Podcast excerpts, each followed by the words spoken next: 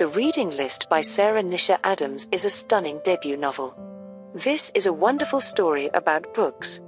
How they can help illuminate, guide, cure, and become an escape.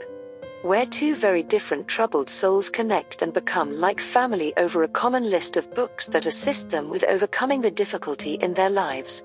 This book felt like a warm embrace from a friend right when you need it.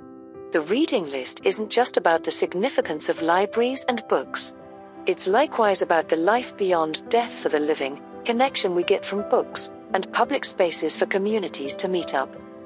A widower Mukesh is living alone missing his dead wife, Naina. Naina was an enthusiastic reader and consistently had a book in her hand.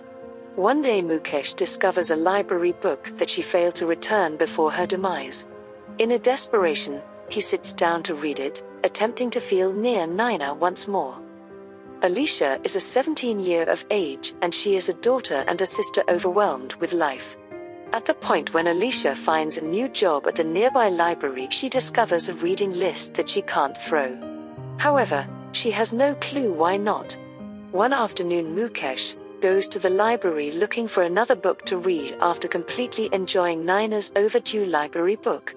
Aleisha suggests the first book on the list she found and afterward concludes that she better read it too, so when Mukesh returns, she can talk about it.